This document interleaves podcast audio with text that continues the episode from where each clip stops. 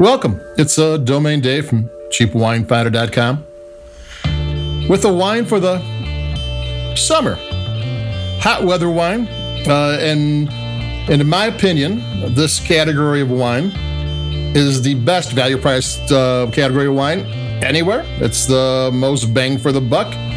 And this example of it is, let me grab the bottle. Uh, I'll probably mispronounce it since it's Catalonian. Segura Viudas Brut Cava. I found it at Trader Joe's for $8.99, so this is a $9 bubbly. It's it's available everywhere, um, you know, for around $10. And um, and it's made, the thing about Cava from Spain, it's eastern part of uh, Spain, Catalonia, uh, the uh, Penedès Dio, Barcelona's right there. This is Barcelona style bubbly. And the thing about uh, Barcelona Cava, or I shouldn't say Barcelona Cava, but that's the t- biggest town, is that they make their bubbly the exact same way as champagne. Uh, uh, this one was nine dollars, and the second fermentation. That's you know every the, they do a first fermentation, then they bottle the wine when they're ready to do that, and they add a little bit of sugar and a little bit of yeast, and they put a stopper on it. Uh, here they come back 15 months later. The second fermentation is 15 months. In champagne, it's 18 months, so it's three months difference. And like, what's the cheapest champagne? $35. This was $8.99. I'm gonna take a sip.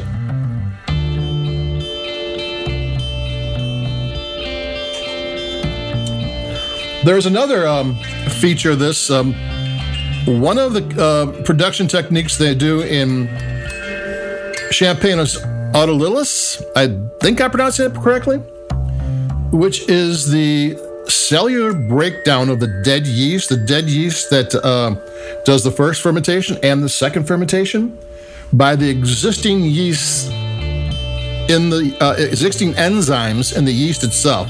Now, don't ask me to explain what it is and why it is, but I, what it does do, it adds flavor and complexity to, to the uh, to the sparkling wine, to the bubbly, and it's something that um, champagne does and has been doing for a long, long time.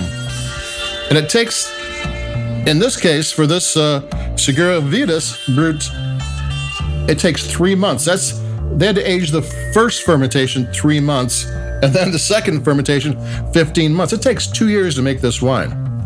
8.99. Gonna take another sip because it's one of those wines, and we're gonna take, tell you another thing why I just took another sip. There's a reason. There's a technical reason for that.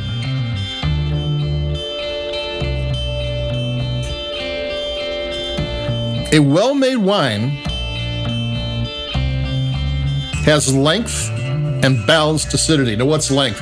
That means that the uh, the flavors have time to un- unfold. If you ever wine that just like a couple things happen and it ends, you know, um, you don't find it a lot anymore, but it used to happen all the time. It'd be a, a cheap wine with just you get a cherry flavor and that'd be it.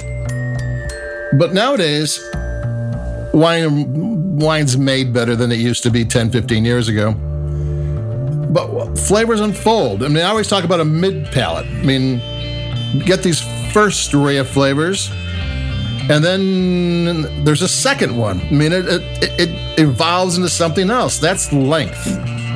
And then the balanced acidity with cava and sometimes prosecco, the acidity can kind of be a little sharp. Uh, it doesn't happen a lot, but it can be. And here, this stuff, this one is really balanced. It sets your palate up for another sip. It makes you makes the flavors kind of go on and on. Uh, but it's doesn't always happen. So when you get one that has great length and well balanced acidity, well, that is the quality of a good wine. Everything else comes from there. I mean, the grapes have flavor. The production techniques are made to get the flavor out of the grapes. But if it doesn't have length and balanced acidity, doesn't matter. I mean, so if you, the grapes are going to do what they do, the length and the balanced acidity is what the winemaker's doing. So this wine for $8.99 does it.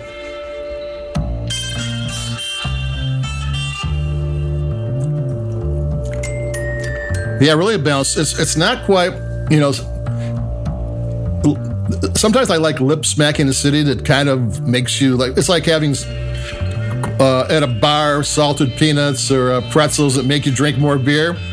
You know, that's kind of fun, but in a kind of a classy, sparkling, bubbly wine, you don't want to go that far. This one doesn't go that far, but it does get your mouth set for that next sip.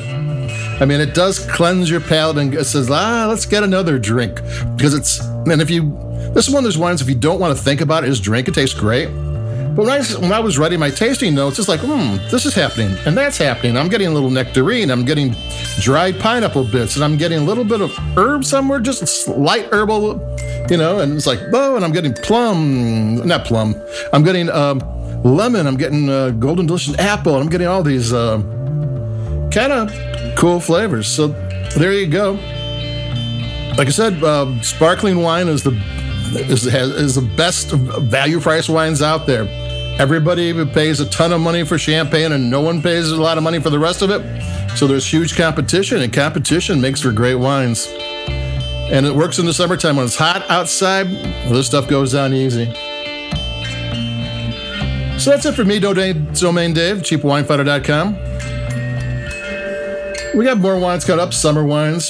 See what we can do. It's been a hard year because nothing new is coming out for some reason. Uh, every why it's not. You're getting new versions of the old wine, which is okay because revisiting some past favorites is always a good thing.